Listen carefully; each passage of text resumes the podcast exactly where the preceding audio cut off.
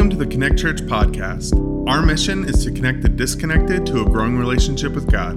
You can connect with God, and we can help.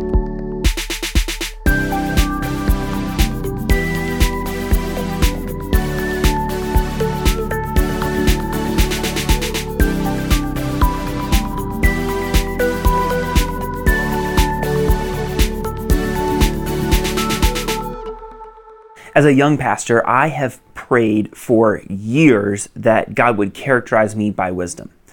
But this year has been a little different for me. I've been intentionally pursuing God's wisdom. Back at the beginning of the year, I challenged our church family to read the proverb that corresponds with the day of the month for a month. This is how we kicked off the year. So, for example, on the first of the month, read Proverbs 1. On the second, read Proverbs 2. Well, this experience was so impactful for me personally that I decided I'm going to keep doing this through the rest of the year. So at the start of every workday, what I do is I read the chapter of Proverbs that corresponds with that day of the month. So today, the day I'm recording this is the 9th. So I read Proverbs 9 this morning. And as I've been doing this for about eight to nine months now, I have been confronted with a reality that I find rather convicting. And here are a couple proverbs to illustrate this. This is Proverbs 16:2. It says, "All a person's ways seem pure to them, but motives are weighed by the Lord." Proverbs 17:3, "The crucible for silver and the furnace for gold, but the Lord tests the heart." Now, these are just two examples of a recurring theme throughout Proverbs and really all of Scripture. Our motives matter because for God, our heart is the heart of the matter. Before our actions, God desires our heart. Now, this is a scary reality because we can actually do the right thing, but if we do it with the wrong heart, with impure motives, we'll miss the mark. We'll sin because we've had an impure heart, impure motive. Now, I know many of you. You're good people. And if I don't know you yet, I'm going to give you the benefit of the doubt. You are a good person. So, congratulations. Like you help people in need, you serve around the house, you work hard at the office, you give to the church, you give to nonprofits, to our community. You're good people. And if we're gut level honest, we do a lot of good with impure motives. We love to be liked. We serve to be served. We give to get. But before God desires our actions, He wants our heart. God, God's not just about uh, behavior modification, He wants our hearts to be transformed.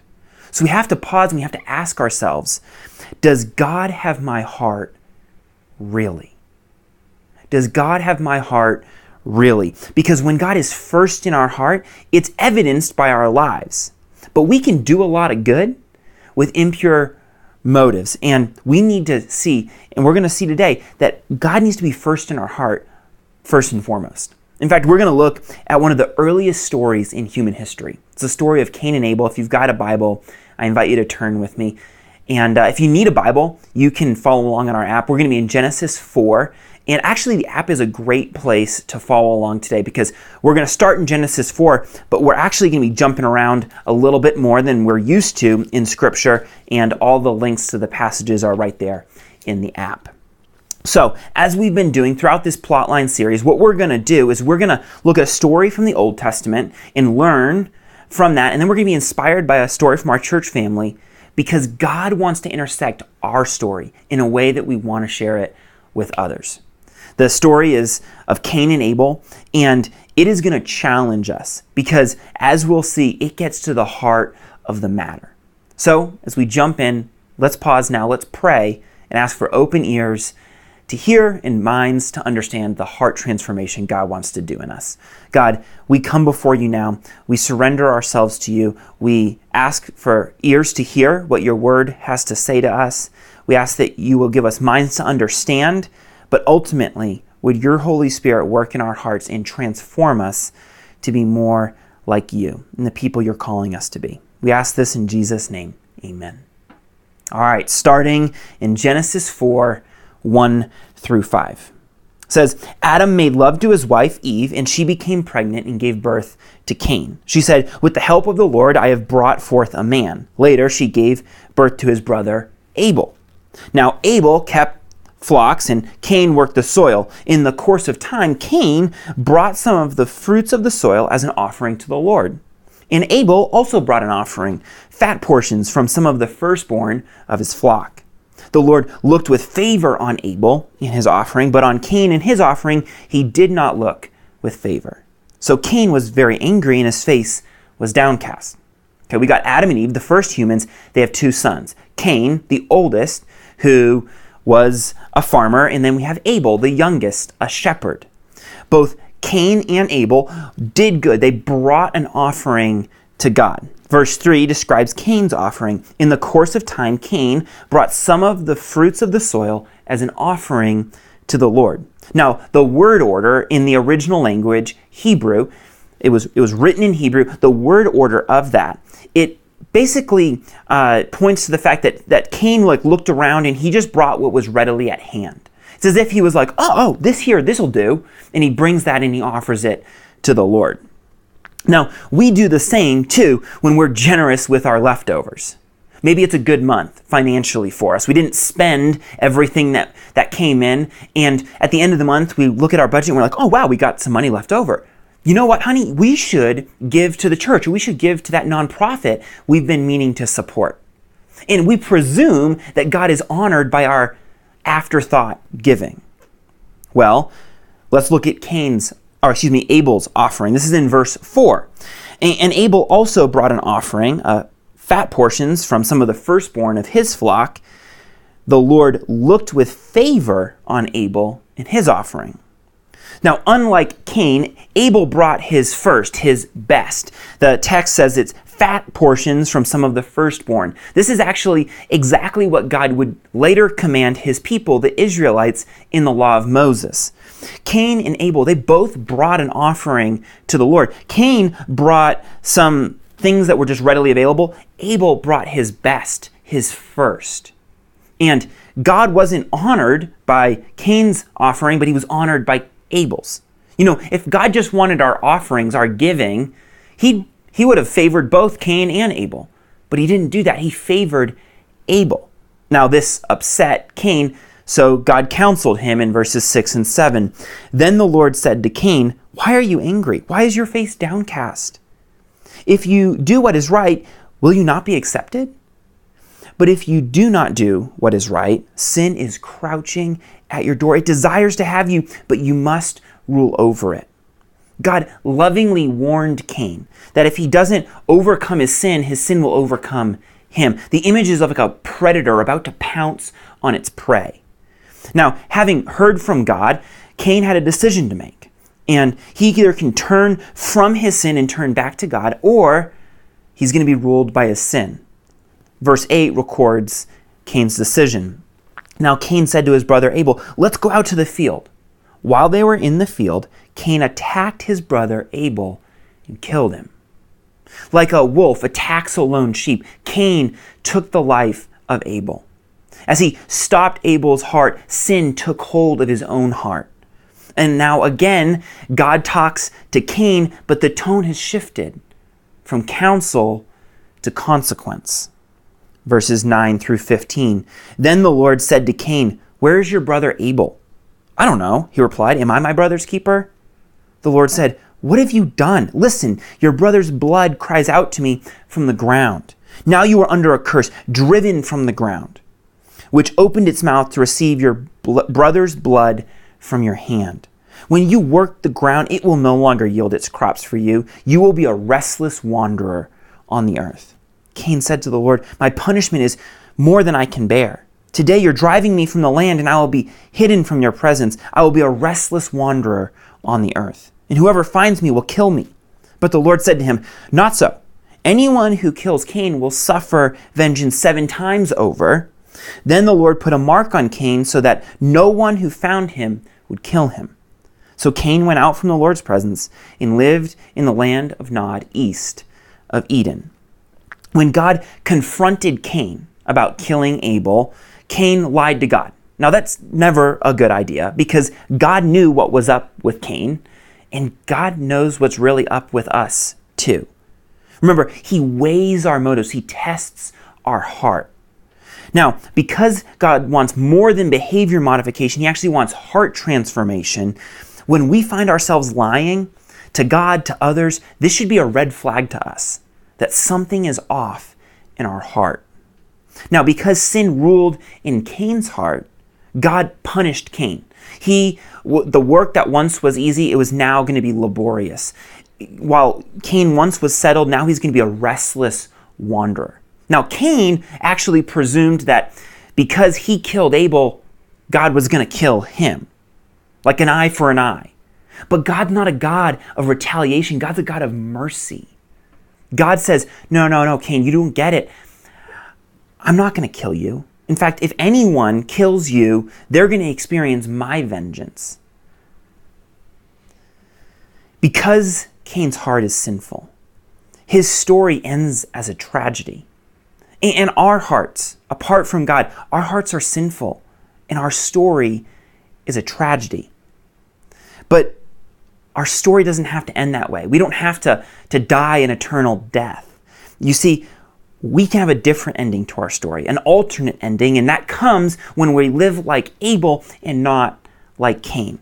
Thousands of years later, after Cain and Abel, the author of Hebrews actually holds Abel up as a, an example, a model of faith. Check this out. This is Hebrews 11, verse 4. It says, By faith, Abel brought God a better offering than Cain did.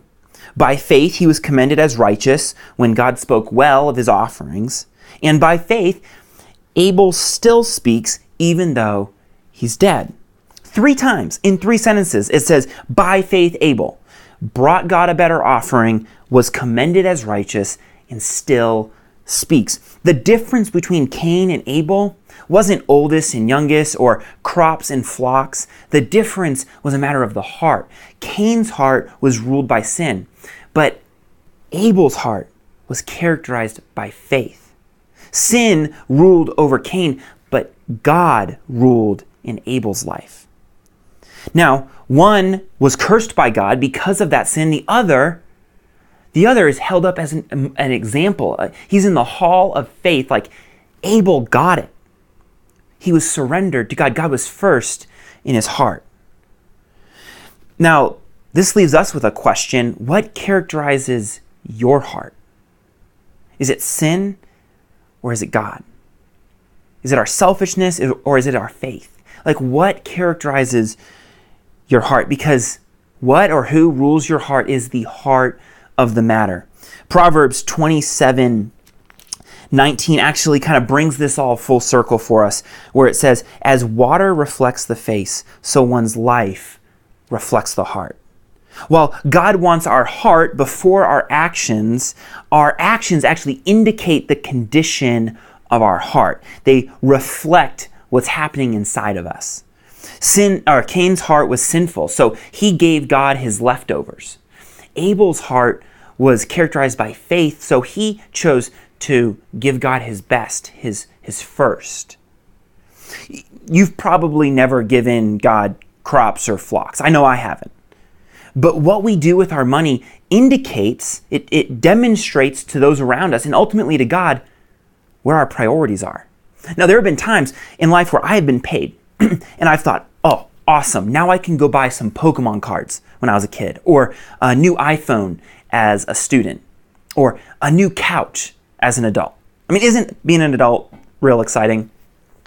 There, there have been other times where maybe it's like that month where there's three pay periods, so you get a little extra income, or at the end of the year, you get a bonus. Well, I've had those experiences, and the conversation with Amanda sometimes has been, oh, this is great. Like, what are we gonna do? Are we gonna save for for retirement? Are we going to save for our emergency savings? Should we contribute to our kids' college savings? Now, there's nothing wrong with spending or with saving, but when spending or saving precedes giving, it often indicates what's first in our heart.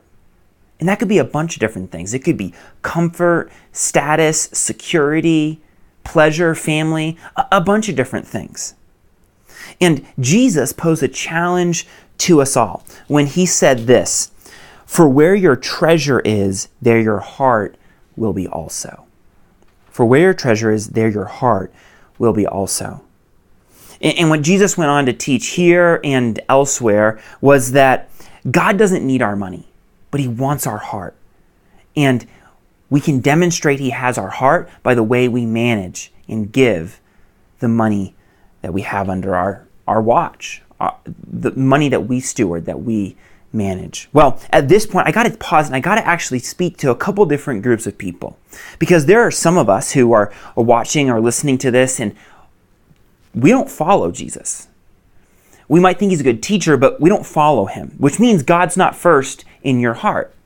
And if that's the case, you kind of have a choice to make. You can keep doing what you're doing, you can keep living your life, whatever is ruling in your heart can keep ruling in your heart and and you can spend money, you can save money, you can do whatever you want because, well, God's not first in your heart.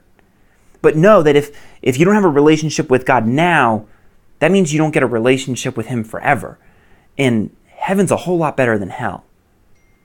But your story doesn't have to be a tragedy, it, can be a, a really good story because you have the opportunity, if you're listening to this, if you're watching this, you still have the opportunity right now to turn from your sin to repent and follow Jesus. In which case, Jesus becomes the Lord of your life. He's the, on the throne of your heart. He's, he's the first. He's the best. He's what you pursue. Now, there's a bunch of us who are watching this, and we have done that. Like, we've surrendered our lives to Jesus. We've said we follow him, which means that God is first in our heart. Now, if that's the case, the bottom line for us is that when God is first in our heart, He should be first in our giving.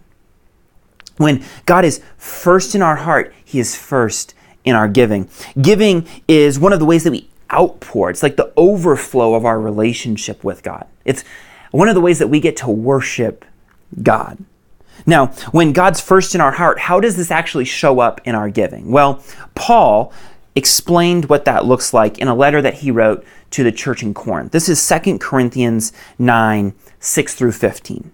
It says this Remember this whoever sows sparingly will also reap sparingly, and whoever sows generously will also reap generously. Each of you should give what you have decided in your heart to give, not reluctantly or under compulsion for God loves a cheerful giver. That's a heart posture. And God is able to bless you abundantly so that in all things, at all times, having all that you need, you will abound in every good work. As it is written, they have freely scattered their gifts to the poor. Their righteousness endures forever. Now, he who supplies seed to the sower and bread for food will also supply and increase your store of seed and will enlarge the harvest of your righteousness. You will be enriched in every way so that you can be generous on every occasion. And through us, your generosity will result in thanksgiving to God. This service you perform is not only supplying the needs of the Lord's people, but is also overflowing in many expressions of thanks to God. Because of the service by which you've proved yourselves, others will praise God for the obedience that accompanies your confession of the gospel of Christ and for your generosity in sharing with them and with everyone else. And in their prayers for you, their hearts will go out to you because of the surpassing grace God has given you. Thanks be to God for this indescribable gift. Now, this passage portrays a God honoring giver as one who gives to God first, gives to God gratefully, and gives to God to advance the gospel. For as long as I've known them, Blake and Marcy, I've actually known them for over a decade now, though much better in the last couple of years. They are incredibly generous people. So, knowing that I was going to share this message, I asked Blake if he would be willing to share his journey, his story of generosity, and why they are so generous. The video is a little bit longer, but man, it's encouraging. So, check this out.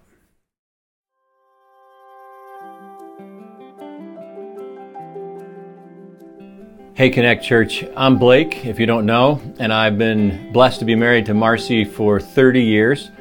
And we're thankful to serve at Connect Church with our kids and our grandkids. It's a true gift from God to get to be uh, involved in community together with our family.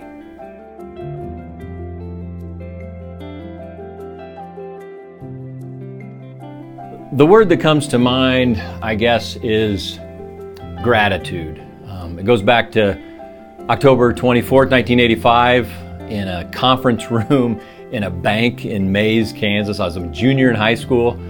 Uh, some buddies on the football team invited me to come to a youth meeting. I didn't really know what it was. I soon found out it was a Bible study, and that night I gave my life to Christ. I submitted to God. I surrendered to Jesus. Well, within weeks of becoming a Christian, I I felt relief. I mean, I literally felt like the weight of sin was lifted off my shoulders.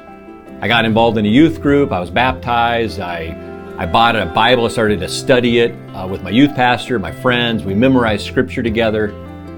And I can remember this weird feeling. And the feeling was I wanted to pay God back for what He had done for me, for sending His Son Jesus to die in my place.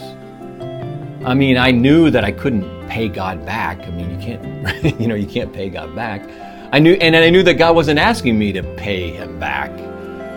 And I had been learning from Scripture that salvation's a free gift, but I felt such gratitude, such thankfulness, you know, to God. Because we were memorizing Scripture. I memorized 1 John chapter 4, verse 9, uh, you, you know, that says that we only love God because He first loved us. Uh, so the truth is that any generosity in my life is only a response to the generosity that you know that I received first from God. God saved me from hell. So, you know, my thought was, how can I not give back to God? So, my salvation and my relationship with God, it all starts with, uh, with what Jesus did for me, and that is what wants makes me want to be a generous person, I guess.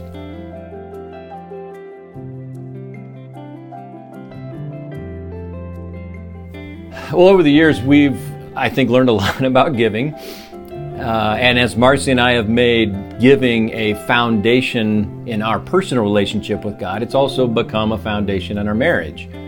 And you know that verse, uh, 1 John chapter 4, could also apply to giving as well. You know, the teaching of the Bible is that everything starts with God. Salvation starts with God. Everything starts with God. And so does generosity. Um, you could think about, you know, John 3.16. It says that God so loved the world that he gave. That's who God is. He's a giver. And uh, I guess we're learning over our 30 years of marriage that we can't outgive God. I mean, when you have a good father, you want to be like him, right? I guess I think about the other day, Marcy and I were over at Emmy and Tyler's house and we were watching Cade Mason. We're giving them bath, we're getting them ready for bed, and I go in and I get their jammies. I lay the jammies out on the bed, and I soon realized that Cade no longer wears jammies. That he only wears underwear and no shirt because that's what his dad does.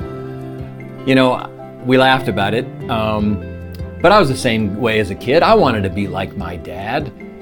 Um, and, and frankly, I was blessed to have a very generous earthly father. My dad's 81 years old, and my dad is still a giver. He sends notes and cards, he gives of his time, he serves, he gives of his resources. I've learned a lot about generosity from my own dad. But we've learned even more about generosity, I guess, of course, from God, right? Marcy and I are continually amazed at God's generosity to us. You know, the verse that's really stuck with us over this last five, maybe even 10 years of our life is John chapter 1, verse 16, that says that we've all received grace on top of grace. Or another version says, we've received grace in place of grace already given. I guess that's what I've learned is that God is the most generous of all. You know, God just keeps giving and giving and giving. And we're not there yet, but we just want to be more like that.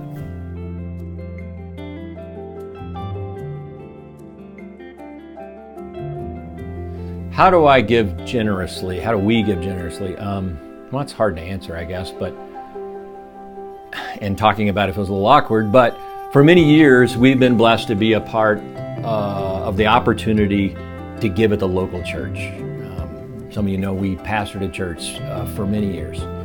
We gave financially, we served, um, and we have always received far more back than we have ever given.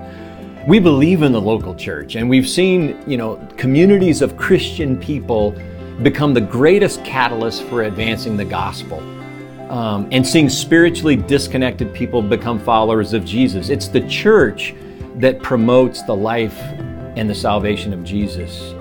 And Marcy and I feel called by God, um, additionally, to care about the poor. It, it, we just have felt impressed over our lives um, to really care about the poor. And we've given, been given this opportunity to serve some friends of ours in the country of Haiti. And we have this little ministry uh, in Haiti, or to Haiti, that we call Hope Rising Haiti. And it's just simply that we take our friends from here to meet our friends down there. Um, you know, our Haitian friends, they're courageous, they're strong. Um, many of them are deceived through the false teaching of voodoo. Um, their need, their physical need, it's critical. Uh, the Haitian churches that we're involved with um, have big hearts and strong faith. It's an incredible honor to serve in Haiti. It's heartbreaking, it's inspiring, all at the same time. And we feel blessed, you know, that those words from John chapter 1 verse 16, grace on top of grace. That we get to play maybe a very small part of what God's doing in Haiti and serving the poor. And uh, we're just very grateful. Like Blake, when God is first in our heart, he should be first in our giving. For Amanda and I, what this looks like is we give the first X percent of our income back to God through Connect Church because we long to see those who are far from God enjoy a relationship with God through Jesus. And we believe that the local church is God's plan to point people to Jesus. So maybe you you feel prompted and you want to give to be a part of that, seeing the disconnected connect with God and his community. And you can, of course, give, you can be a part of this ministry, but you know what I really want to challenge all of us to do today? Because this isn't about Connect Church today. This is about our heart. This is about putting our money where our mouth is. Here's the challenge for us. Whatever you normally give, whether it's nothing or something or you give regularly, whatever it is, let's give above and beyond today. If if we claim to follow Jesus, let's demonstrate that by the way that we give generously, the way we give sacrificially. And here's how we're going to do that. Blake mentioned in his video that he's a part of a ministry called Hope Rising Haiti. They're doing a ton of really good kingdom work in Haiti, and it's a country that is going through just the wringer right now. They have had a hard go of it. And I was grabbing lunch with Blake a couple weeks ago, and he was telling me how they've built these wells at churches. And actually, through a series of events, seven of the wells at seven different churches are currently broken. They aren't working. Now, every morning I wake up and I just turn on the, the shower. I enjoy a hot shower, and not once have I thought, is the water going to run out? Or I go down to the kitchen, I grab a glass, I, I open, turn on the faucet, and I just fill it up, and I enjoy a cold, refreshing glass of water. Never have I thought, am I going to get sick from drinking this? What's normal for us is a dream for others. Now, we know that water is essential for physical life. We also know that Jesus is essential for spiritual life. He even referred to himself as living water. When, when these wells, these seven wells, when they're working again, the, what's going to happen is the community around them, everyone, is going to flock to the wells because they need water to survive, to live another day. People will even visit these wells multiple times a day. Now, when they are spiritually thirsty, they don't need to search Google for churches near me because they visit the church near them every single day. To fix a well, it costs anywhere between $800 and $1,500. How many of these seven wells do you think God could fix through us if we gave sacrificially? Three? Five? All seven? Let's see what God wants to do through us when we demonstrate that He's first in our life by giving sacrificially. Amanda and I are excited to do this, and we hope that you'll join us. So, whether it's today or whether it's sometime in the next two weeks, you can join us in seeing God's kingdom work advance in Haiti and people experience clean drinking water, but hopefully, prayerfully, ultimately, they will experience living water, life with Jesus. And if you want to be a part, you can find out more about Hope Rising Haiti as well as give by selecting the Hope Rising Haiti Fund on the giving page in our app. And two weeks from now, on September 26th, we are going to celebrate what God does through us, His people, as we demonstrate that He is first in our lives by giving sacrificially. You know, anytime money comes up in the church, we kind of squirm, we get uncomfortable. Uh, sometimes the preacher, like myself, is uncomfortable. Sometimes you're uncomfortable watching, listening, because we've seen money mismanaged. We've seen uh, the church even talk about money in a manipulative way. And I just want you to know that is not the heart today. That is not our goal. This is not about Connect Church. This is about us putting our money where our mouth is. For those of us who claim God is first in our life, we have an opportunity to demonstrate that collectively as a church. And we get to see his kingdom work accomplished in Haiti. So I hope you're a part. Let me pray for us. God, you are so good. Thank you for first giving to us as Blake so eloquently shared. And thank you that you invite us to give back to you as a way that we worship you, as a way that, that we demonstrate uh, the lordship that you have in our life. If there are people who want to surrender to you, Jesus, would, would they do that? Would they receive the forgiveness that you offer? And would they follow you all the days of their life? And for those of us who do follow you, would you speak to us specifically about how you would have us give? And we ask this all in your mighty and matchless name.